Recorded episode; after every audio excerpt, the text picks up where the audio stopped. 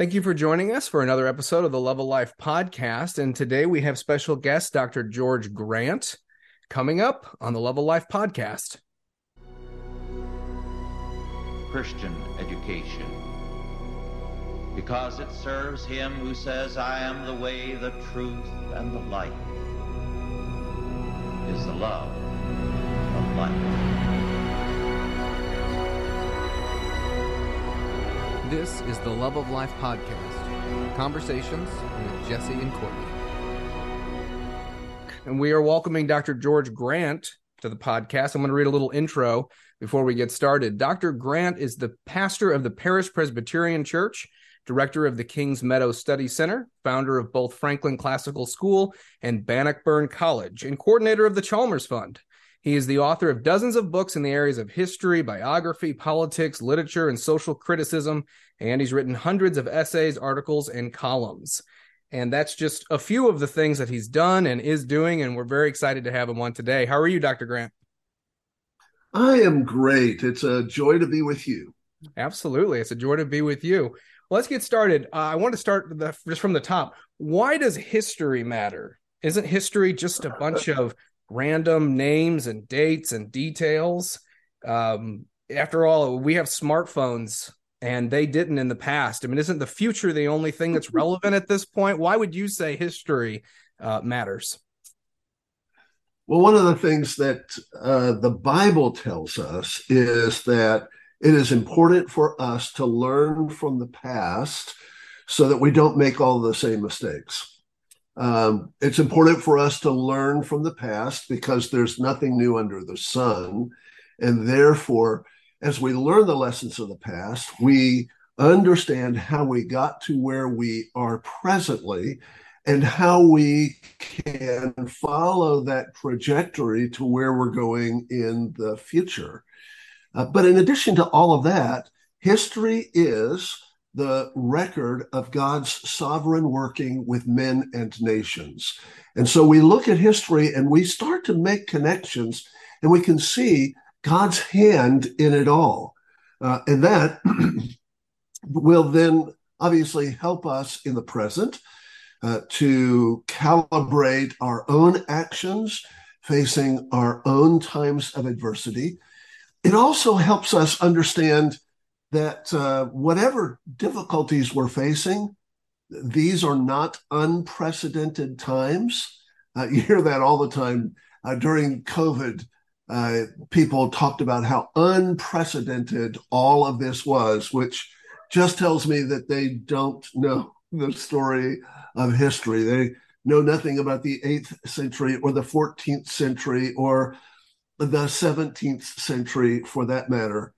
So uh, for all of those reasons, history is really important. Of course, the, the other thing we have to remember is that history is not actually what happened, it's what we remember of what happened. Mm. And uh, therefore, there are always these gaps.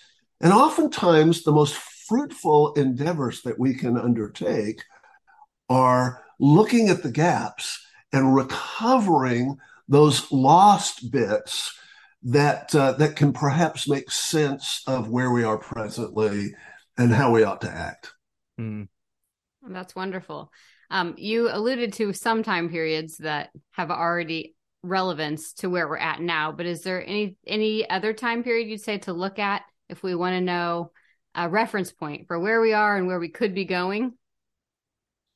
Well, there's so many. Obviously, looking back to the birth of Christianity uh, mm-hmm. and the the sort of the waning years of Roman strength. The Roman Empire endured for a really long time after it was strong.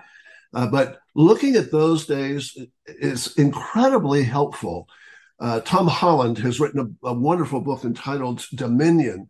Uh, Holland is a Greco Roman scholar uh, and an unbeliever who uh, came to the realization after he wrote his last book on the Roman Empire that um, the Roman world did not actually lay the foundations for Western civilization. Almost everything that he takes for granted in the justice system and healthcare, in education, uh, in the quality of life. All of those things are the fruit of Christianity. And uh, so he, decided to go back and sort of trace the, the, the emergence of Western civilization. And so he's exploring all of the stuff around the first through the fourth centuries. And uh, his, his realization was whether you're a, a believer or an unbeliever, an agnostic or an atheist, you are much more Christian in the Western world than anyone in the ancient world was.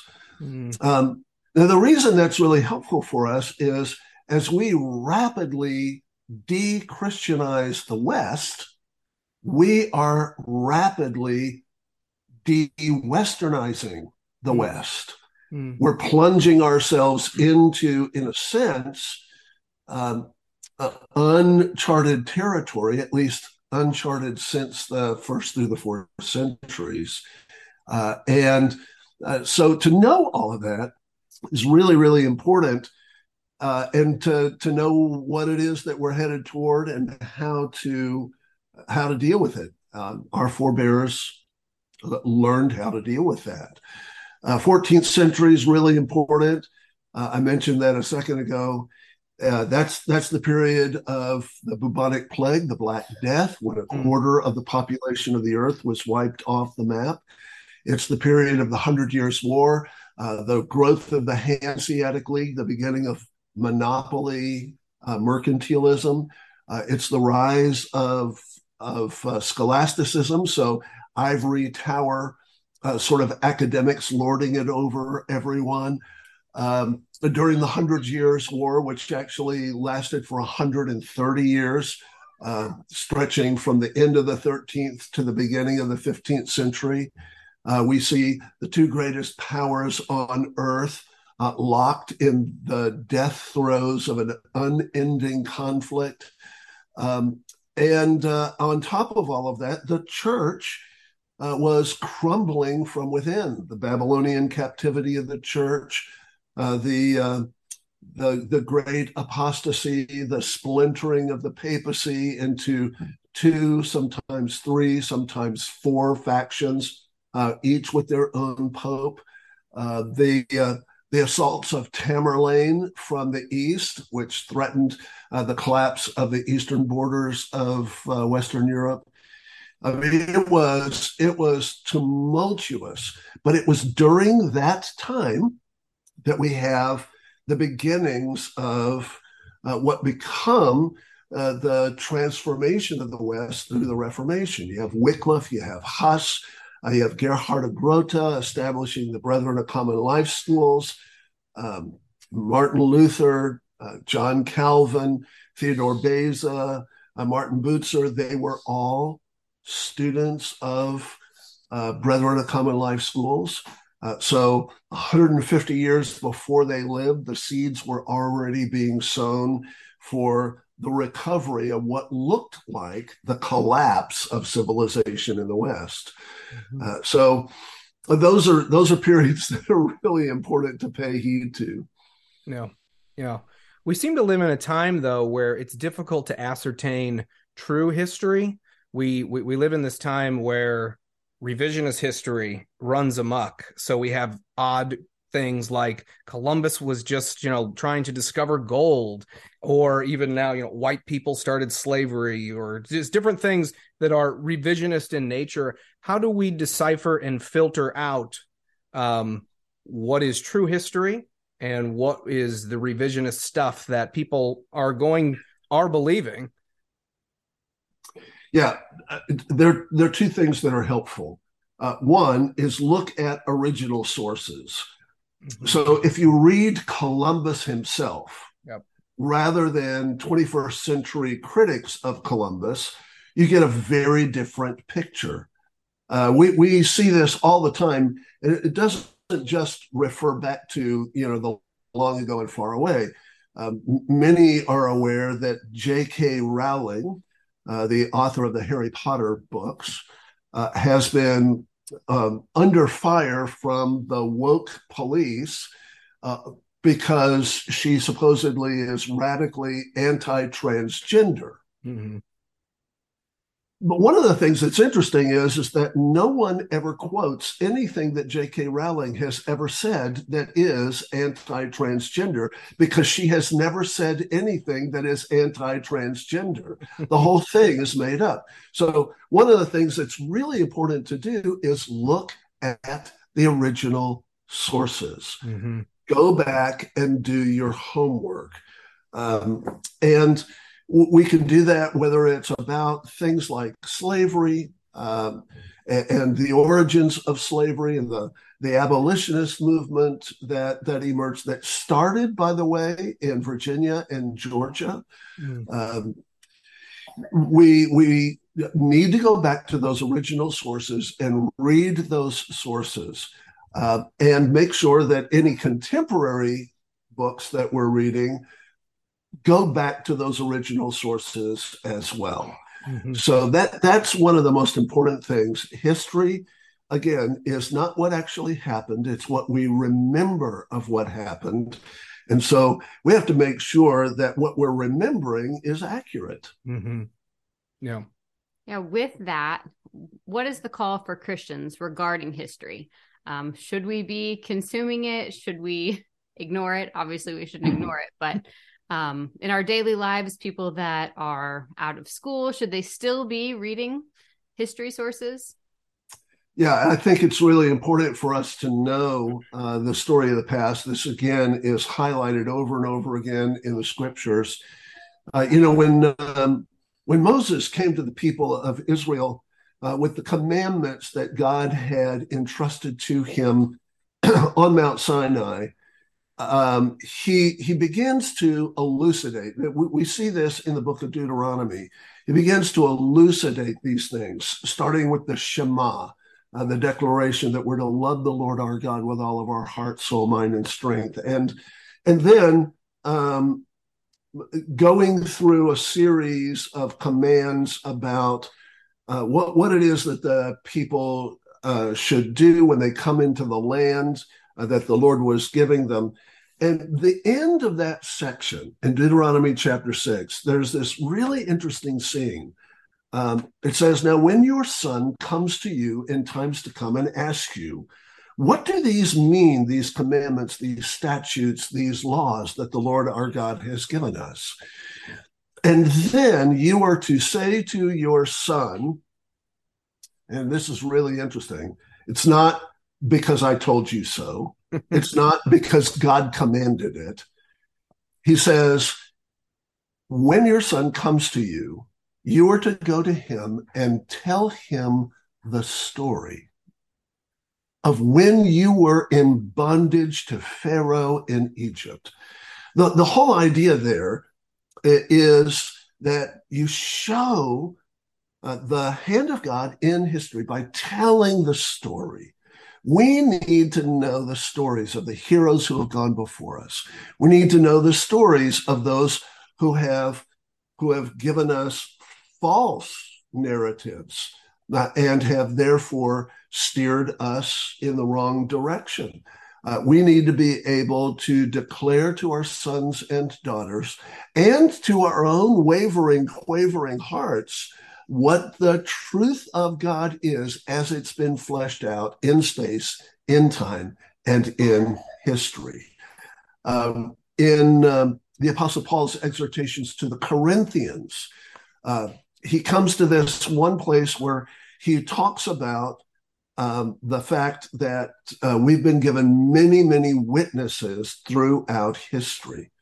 And uh, Paul says, that we're to learn from this because these things are examples for us.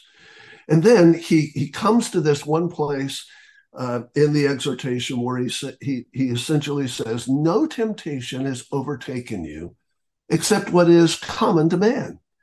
And God is faithful. He will not allow you to be tempted beyond what you're able, but with the temptation will provide a way of escape also that you may be able to stand up under it. Well, that passage follows this long exhortation about history.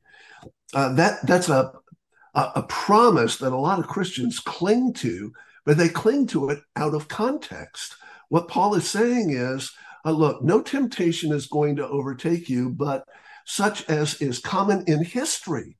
So go know your history, and then you will be able to stand up under the temptation that you're facing now. So we have Old Testament and New Testament exhortations. Know your past, know your history, and it will serve you well. It's not just nice stories to know, it's not nostalgia or antiquarianism. Mm-hmm. It really is strength for today and hope for tomorrow.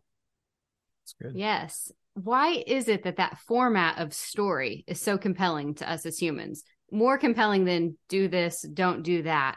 What is it about story itself that um, is so inspiring? Well, first of all, it's the way God made us. Uh, God made us uh, to to know story. It's part of the reason why when He reveals Himself to us, He reveals Himself to us primarily in stories. You know, our our, our Bibles are largely story. Uh, Jesus instructs using all of these various literary devices like chiasms and acrostics and uh, parables. He uses those uh, because God has made us to understand time as a, an unfolding story. Mm-hmm. And uh, so stories always are compelling to us. Mm-hmm. Yeah. Yeah, that's good. Um, so this is a hotly debated question, and we want your take on it. We'd be remiss if we didn't ask you: Is America a Christian nation? Hmm. America is not a Christian nation. Uh, America has uh, foundations that were laid by Christians okay. uh, that have produced Christian fruit, and uh, America has uh, been a leading light of uh, of gospel hope for the world. Uh, all of the things that we take for granted in our judicial system, all of the things that we rely upon in our healthcare system, uh, the flowering of art, music, literature, and ideas, technology, all of these are the fruit of Christian civilization. Uh, but uh, ours is not specifically a Christian nation. And uh, progressively, we're becoming less and less Christian uh, with every passing day. And uh, it's not the fault of the secularists. Mm-hmm. Right. It's not their fault. It's our fault. Yeah. Uh, it's the fault of, of Christians. Uh, the church has not been faithful to uphold the standards of, uh, for for instance, the creation ordinances. If we were clear about human sexuality and marriage, uh, and stood firm on human sexuality and marriage, then our culture would not be confused about human sexuality and marriage. Uh, so, uh, while I am so grateful for our Christian forebears who have given us so much and such a rich legacy uh, they uh, they did not establish a Christian nation. Uh, they uh, worked hard to establish Christian institutions within the nation, mm-hmm. Uh, and we've got a job to do to restore those foundations and to rebuild them. That's good. Yeah, that's wonderful. What are some of to you the most fascinating periods of history? Hmm. You know, I uh, I, I teach a four year cycle of of classes, and have for thirty years now. Uh, beginning with Genesis 1 1 and going all the way up to the present day. So I, I have favorite little bits all, all, throughout. Uh, I am, uh, I, I, love Scottish history. Uh, I love Irish history. I am fascinated by uh, the history of the region of Moravia, Bohemia, uh, and uh, all the way up into the Netherlands. uh, that that's a, a, particular fascination for me. I uh, have written uh, short books on the history of Russia, on uh, the history of Brazil. I so I I, I love all of these, everything. Yeah, I, I, do love all, all of those things, and I have bits out of each of those. You know, I'm particularly fond of the high medieval period mm-hmm. uh, in the West, uh, the building of the cathedrals, the establishing of the chivalric code, uh, the foundations of uh, the universities. That's that's a, a, fabulously interesting period. I love the story of the Crusades uh, and the recovery of the Christian lands of the Middle East. Uh, and uh, the planting of gardens and the building of castles and uh, cathedrals uh, throughout the, the Middle East. So the question, the question, should have been, "What don't you love?" we should have done the negative portion. Is there any area of history where you're like, eh, "I don't care"? Uh, probably not. There's lots of areas that I haven't explored very well yet. Sure. I just recently did uh, a series of talks on the the emergence of Antonio Gramsci's idea of cultural Marxism, mm-hmm. uh, the establishing of uh, the Frankfurt School, influence on Columbia University, and the reshaping of the public uh, school system in the United States uh, in the years uh, just uh, the expulsion of so many intellectuals from Germany right before World War II that's an incredibly fascinating period.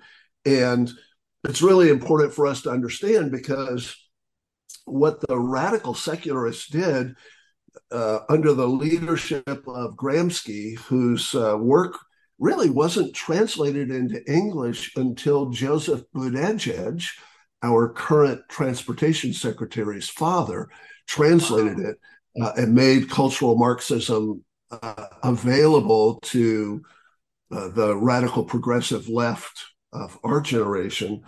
But what, what he basically proposed was to steal the playbook of Christian discipleship. Uh, he essentially made the argument uh, Marxists are never going to be able to accomplish the work of the revolution by force of arms. Mm. So, what we have to do is we have to capture the culture and we capture the culture by capturing the robes. Mm. So what what he developed was what I call the strategy of the robes: capture the judiciary, capture academia, capture you know the the, the realm of science, and if you can, capture the clergy. And once you've captured the robes, uh, you're just one generation away from capturing the whole culture. Mm. So understanding that really helps us come to the place where you know right now people are saying how did america change so fast yeah. how do we go from uh, it being normal to affirm marriage to suddenly it's now uh, fascist to affirm marriage um, it, it, happened it seems in a blink of an eye well actually it didn't uh, this has been in the works since antonio gramsci was writing in the 1920s Okay, so would you pinpoint that as essentially maybe the downfall or the spiral effect that we start off kind of as a Christian nation to the 1920s, or would you go back a generation or two before and point to that generation and say, here's where as a not as a whole, but as as a as a country, we we have walked away from the Lord and we're not upholding the law and biblical morality.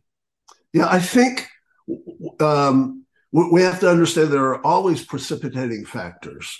Mm-hmm. Uh, the Civil War was so disruptive and so destructive, so polarizing that it it weakened the foundations. Didn't destroy them, but it it greatly weakened the foundations in North and in South. And you have the emergence immediately after the Civil War of all of these utopian movements uh, what today we might call cults. Uh, and those utopian movements sort of sucked the lifeblood out of the most vibrant um, Christian communities.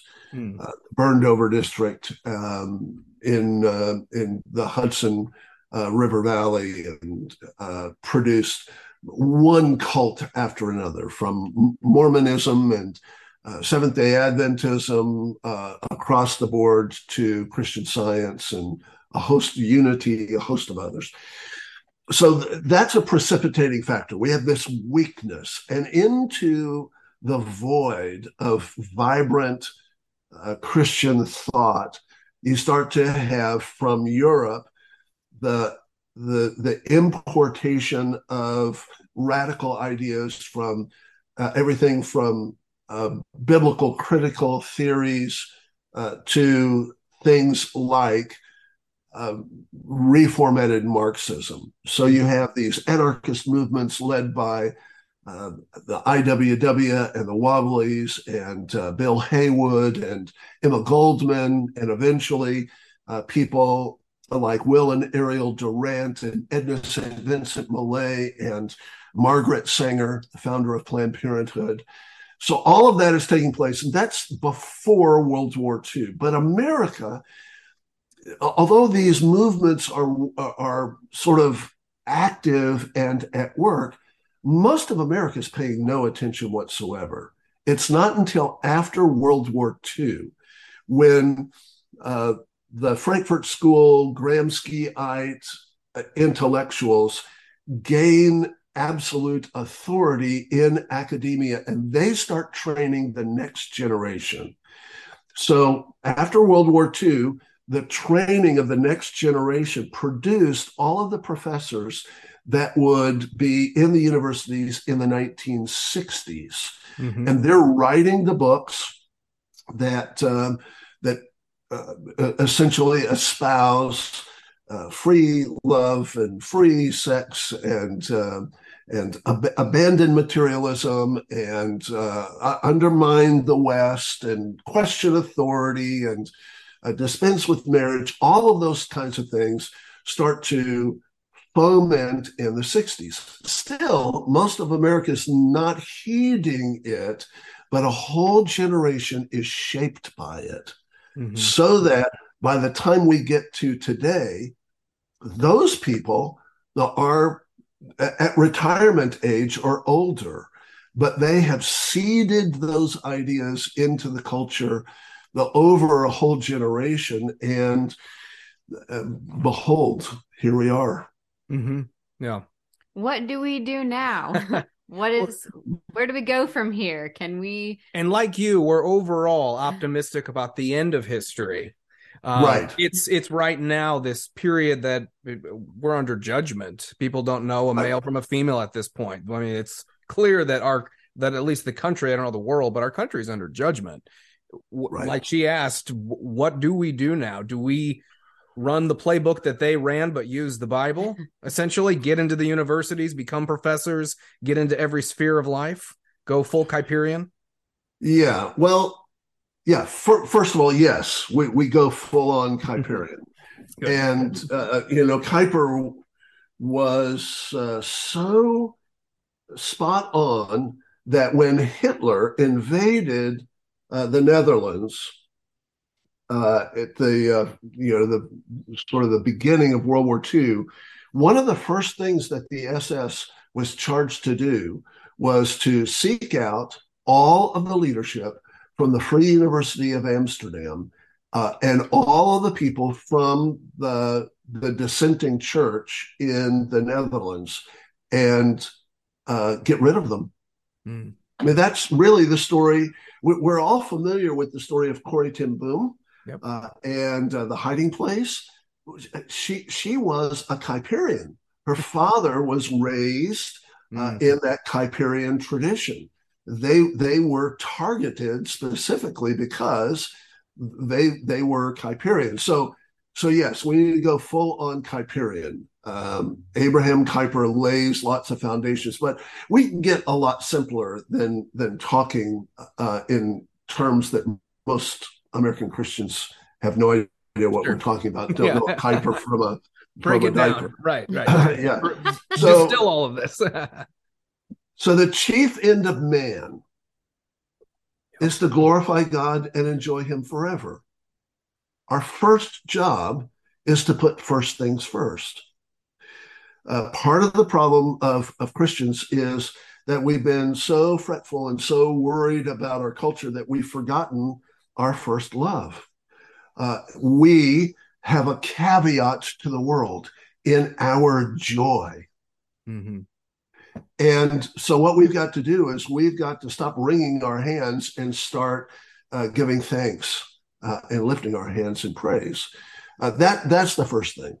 Uh, secondly, we, we need to send a caveat to the world by countering all of the propaganda of the world by uh, getting married, having babies, getting them baptized, raising them in the church, discipling them well, uh, equipping them for the, the world, uh, making sure that they remain as untainted by wickedness as possible, while at the same time having their spam filters on high alert for all of the pop culture nonsense.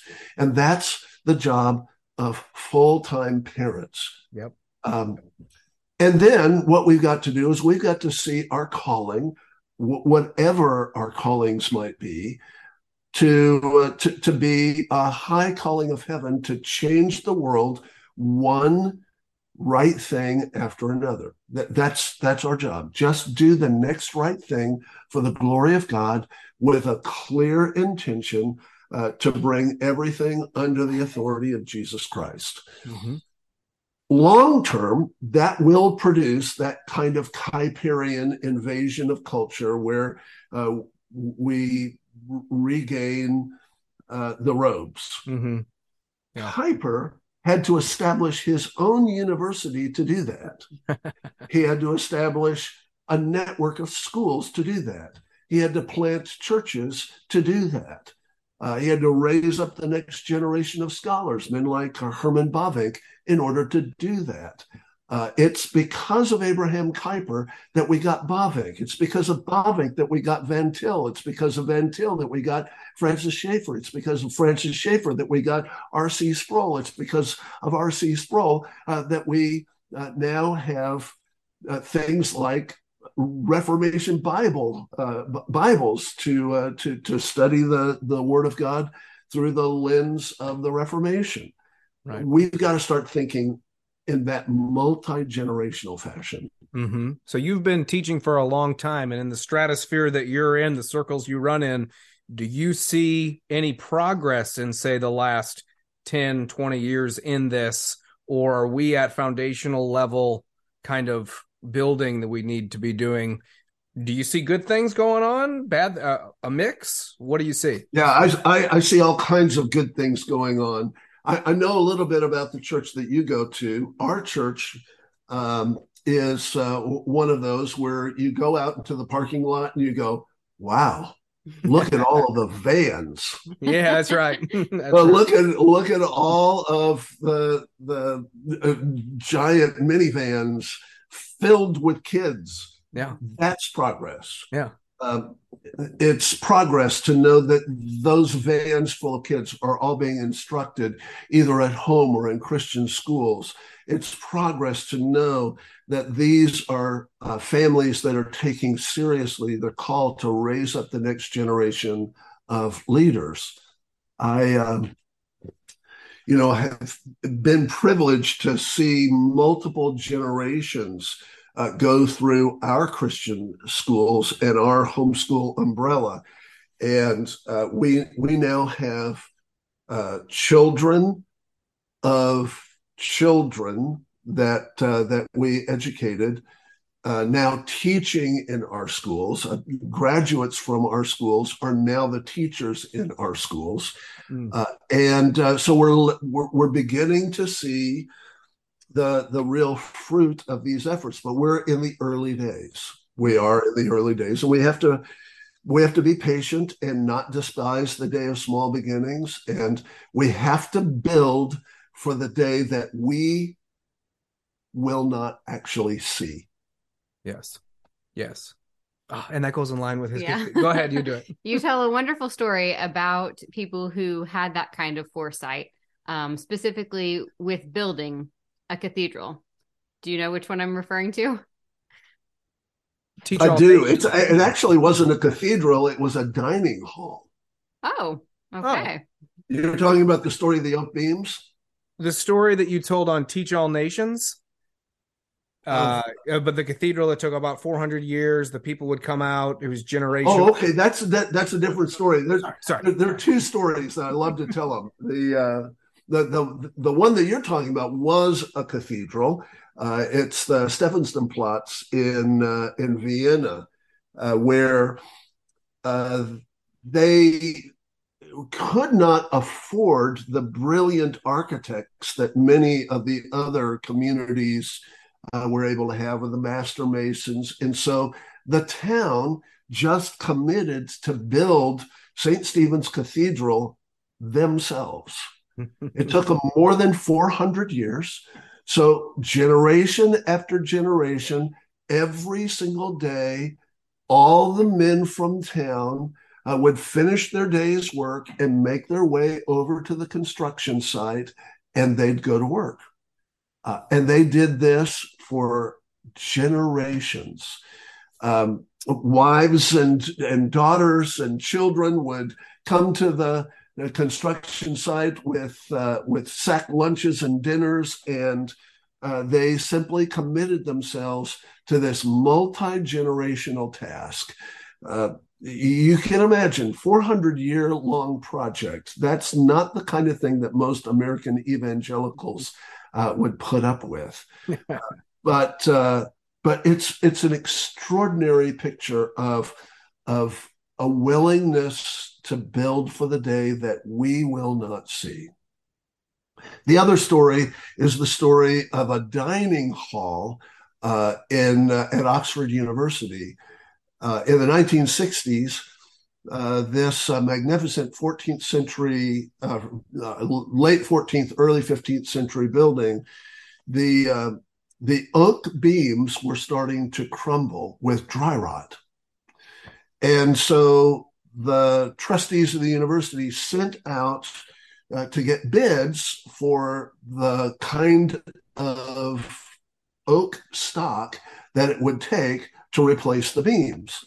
And uh, they couldn't find any oak beams that big sufficient to restore the whole uh, dining hall. So they started to think that they were going to have to do some sort of of artificial beams or whatever that, and they became desperate. That they actually put out bids all around the world. They could not find any place uh, to provide the oak beams necessary. Um, then one day a janitor found the original plans for the building uh, in a leather sleeve that was stuck off in a closet in the basement. Uh, and uh, he brought it to the trustees, realizing what he had. Uh, they they laid it out, and they realized that uh, there was a planting scheme that all of the trees and all of the plants for all of the college uh, would uh, be regularly replaced in certain intervals. There was a notation that said that in about 500 years, the oak beams would need to be replaced, which is why the oak trees had been planted all along the side of the college. And they're looking at the plants and they look up and there are the trees. wow. They planned 500 years ahead. We have a difficult time planning one year ahead. I say I was going five minutes. yeah. Wow, that's awesome. Wow, that's amazing. Tell us about your reading habits. Are you a Teddy Roosevelt kind of one book a day guy or what what kind of what is your routine? Well, I typically have four or five books going at, at any one time and that's so I uh, I try to have a fairly balanced diet when I'm working on a project. Uh, right now, I'm in the midst of uh, doing a new edition of Isaac Watts's uh, on the improvement of the mind. And oh, so I'm doing lots of research on Isaac Watts and uh, his whole program for classical education and learning languages and and all the rest. So I've been plowing through as many uh, biographies of Isaac Watts as I can find. Uh, and reading lots and lots of uh, his other books. He wrote uh, more than 30 books, besides the fact that he was the father of uh, of English hymnody. Mm-hmm. Um, so I've I've got multiple things going, you know, all the time. Our home is uh, filled with uh, with books in almost every nook and cranny. and, uh, so, but uh, you know, to to read substantively and to read well, you have to block out time for it. Mm-hmm. So. Uh, early in the morning and then uh, at certain intervals through the day. I never go anywhere uh, without books. Um, because if I have to sit and wait in line somewhere, or you know, just um, know, just I'm waiting for somebody to show up for a meeting or, or whatever it is, I'm I've always got uh, something to to keep me productive. So you're not whipping out your smartphone and endlessly scrolling like everybody else in the world. I'm shocked. Well, I, I, I, do have a smartphone, and uh, we we are taking advantage of good technology for for this interview. I've got my right. Studio Mac uh, right here, which is why it can follow me around. Yeah, I was gonna say that's pretty nifty. yeah, in that in that neat. That is cool. yeah. So, but uh, but no, you know, there's nothing that replaces both reading and writing. I don't use an electronic calendar. I use wow. a regular old, um, you know, pen and paper. Uh, so when calendar. you said you pinned us in for today's uh, podcast, you really mean you pinned us in? I pinned you in. That's exactly right. Wow, that's right. That's great. That's awesome. Um, can you tell us a little bit more about the founding fathers? Do you have any favorite founding fathers? My favorite founding fathers are the 15 presidents prior to George Washington. um, That's great. What a great answer. Have you given that answer before? Uh, well, I, I have listened yeah, to you for I, years. I haven't heard that one. That's good. Well, you know, uh, George Washington was out fighting the British for all of the years that back uh, in either Philadelphia or uh, as they moved around, sometimes up to New York and uh, other places, we had a Continental Congress uh, that became the Congress of the United States of America. Uh, and they had a constitution.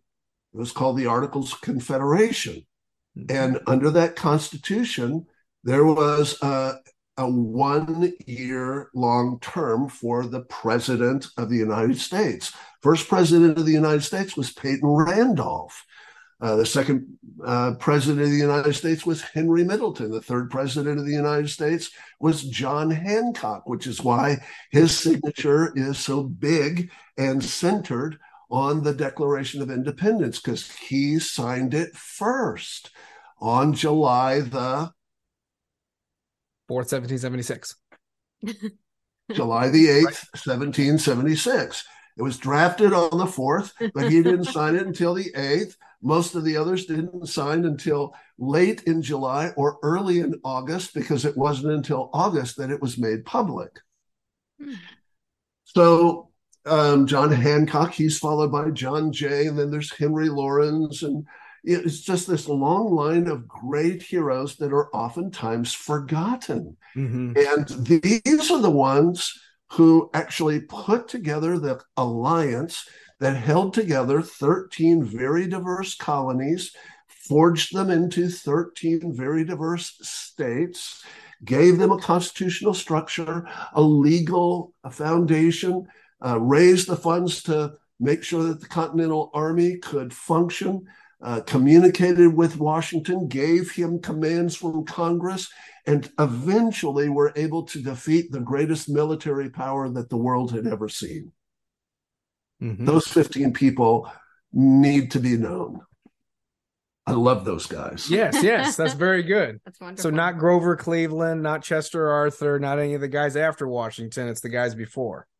Yeah, I, I those are my favorites. Now I, I Okay. do have I, I do love Calvin Coolidge, uh, uh, Okay. my favorite uh, president besides Teddy Roosevelt. Yeah. Um, I, he he was an astonishingly great leader and uh, wise and frugal leader, Mm-hmm. and um, so yeah, Yeah. There's there's some great heroes in there. That's good. Wonderful. Do you have um, a recommended reading list somewhere online? Most uh, recommended reading lists? Yeah, I have multiple um, recommended reading lists. I, I did a book club for years called uh, Sterling Bridge. And so all of the books that we did over the course of four years with Sterling Bridge are all recommended. I did a book uh, with my wife uh, years ago uh, called Shelf Life. Uh, and in that book, we profile all, all kinds of different things about the reading life but there are some great fiction, nonfiction uh, reading lists, history reading lists that are in that book as well. Awesome. All right, good to know. Should we be reading poetry? And if so, where should we start with the poets? Great question. Yes, yes, and yes, you should be reading poetry. The Bible is full. I knew you were going to say yes. yeah. Um, my favorite collection of poetry is the Oxford Book of English Verse, edited by Arthur Quiller Couch. There are multiple newer editions of the Oxford Book of English Verse, but the Quiller Couch version is the best. Uh, and it's still in print, but I love the antiquarian copies. Uh, they're wonderful. And you can usually find them for less than the cost of a brand new hardback. Um, so that's that's the place that I would go, and that that takes you through English poetry from uh, the end of the Middle English period all the way up through uh, the middle of the 20th century, and so you'll get all of the Wordsworth and Coleridge and Milton and Pope and Addison stuff. Uh, but you'll also get G.K. Chesterton and Hilaire Belloc on one end, and uh, on the other end, you'll have uh, everything from Spenser to Shakespeare. So it's really, really good. Arthur Quiller Couch. Arthur Quiller Couch. All right, good. Do you have a favorite poet, like of all time? Probably it would be G.K. Chesterton. Hmm. Yeah. His intro to uh, The Man Who Was Thursday, the poem that is really a letter to his uh, friend Edmund. I was going over that one the other day. So good. Yeah, yeah, so so good. And his, you know, you, you can't enter into Palm Sunday without reading his wonderful poem, "The Donkey." Uh, it's just uh, it's it's just delightful. But I also uh, I really do love uh, as a poet Arthur Quiller Couch, who Hmm. was the editor of the of the collection. Uh, he has uh, he has a number of just astonishingly wonderful uh, uh, poems. Well, one of the things that he did was, uh, as uh, as college student, he wrote parodies of the great poets. Uh, so he did poetries of Sir Walter, parodies of Sir Walter Scott, of uh, Coleridge and Wordsworth, and they are hilarious. They're wonderful. I'll have to look for that. Yeah, we will. That's good. All right. So the greatest story, we've been talking a lot about story. The greatest story is the gospel. Can you share the gospel with us?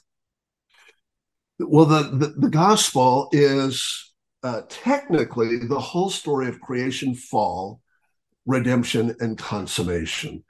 Uh, so the whole Bible it tells this one story, uh, and this one story has as its climax, as its consummation, uh, where we see prophet, priest, and king embodied in one person, uh, the Lord Jesus Christ, uh, who though being equal with God, did not consider equality with God a thing to be grasped, but instead he was made in the form of a servant. Uh, and he bore uh, the ultimate penalty for our sin. Uh, he took on our iniquities and he was uh, he was bruised for our wickedness uh, and in this incredible double transfer he who committed no sin gave us his righteousness and he took upon himself our wickedness and as a result uh, though we should have been dead in our trespasses and sins he bought us back from the slave market of sin and set us free. With his resurrection, he defeated death. And with his ascension to the right hand of the Father, he now rules and reigns the nations, uh, which are the inheritance that he has obtained from the Father. Uh, it's an incredible story. Um, and it starts in creation and it goes all the way to the consummation of the age. It's beautiful. It's go good. So good. All right, we're going to do a lightning round with you. Feel free to give short answers, a simple yes or no, or you can go in depth if you want. So this this everything that we've done up to this point wasn't a lightning round. well, I mean, for you, yes, yes, most yes. We know you could wax eloquent a lot longer, but yes. So this will okay, be uh, lightning round. Yeah, lightning round. So number one, do aliens exist? No. Coffee or tea? Coffee. Can you do your life in numbers? How long you've been married, number of kids, grandkids? Uh, 48, three, and one in heaven, uh, seven. Awesome. Nice. Who killed Kennedy? this is one of my favorite subjects. Yeah, I I I think Lee Harvey Oswald uh, is is the one, but he may have been in the pay or have been influenced by um, various incendiary um, movements. Yes, I'll have books I want to send you. okay. Uh, oh, go ahead. Oh, I had who was your favorite president, but you've already answered that. that. So next. Yeah, Calvin Coolidge and Teddy Roosevelt. All right, so you get three characters in history to sit down with and have a lunch. Who are they? Oh, um, not counting Jesus and the Apostle Paul. Of course, and, of course, of course. Yeah, or Isaiah or Jeremiah or none, none of the obvious picks. okay, so uh, I would take uh, King Alfred the Great, um, Gerhard of Groote, and G.K. Chesterton. Wonderful. What's your favorite hobby besides reading? Uh, running, marathons. Roughly, how many books are in your library? Um, I, well, we just moved. We we lived in the same place for thirty years, and uh, we sold our farm and we've moved into a smaller house. And I got rid of thousands of books. Hmm. So I'm probably down to less than 15,000 now. Oh, that's barely anything. wow. Okay. Um, your favorite authors? Favorite authors. Um, one of my favorite, uh, I used to say my favorite living authors uh, were Paul Johnson and uh, Colin Thubron but Paul Johnson just died a couple of weeks ago, so I can't say that anymore. Um, my my, my single favorite writer is G.K. Chesterton. Mentioned him several times. My favorite theologians uh, uh are um, Thomas Chalmers mm-hmm. uh, and Abraham Kuyper. Uh, but filtered through Francis Schaeffer and uh, Cornelius Van Til and a host, a host of others. That's good. That's good. Okay. Anything you want to plug? I saw there is an app coming out, uh, Standfast app. Standfast app. Yep. GeorgeGrant.net. Uh, you can find out about the Standfast app there. Uh, it should have lots of my talks and podcasts and all of that. I have uh, I do a a, a word segment on uh, the world and everything in it, uh, the podcast from World Magazine.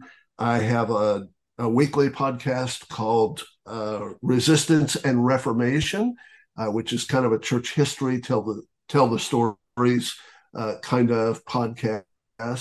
I have uh, an, another podcast that's mostly my wife and I uh, discussing various issues called the Stand Fast uh, podcast.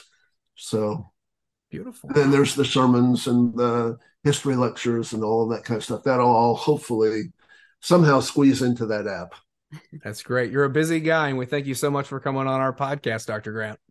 It's been a great delight. Great questions. Lots oh, of fun. Thank awesome. You. Thank you so much. Bless you. Thank you for listening to the Love of Life podcast Conversations with Jesse and Courtney. It is our duty through our schools to create a new one, a God centered one. We are told in Proverbs 8, verses 35 and 36 For whoso findeth me findeth life, and shall obtain favor of the Lord. But he that sinneth against me wrongeth his own soul. All they that hate me love death.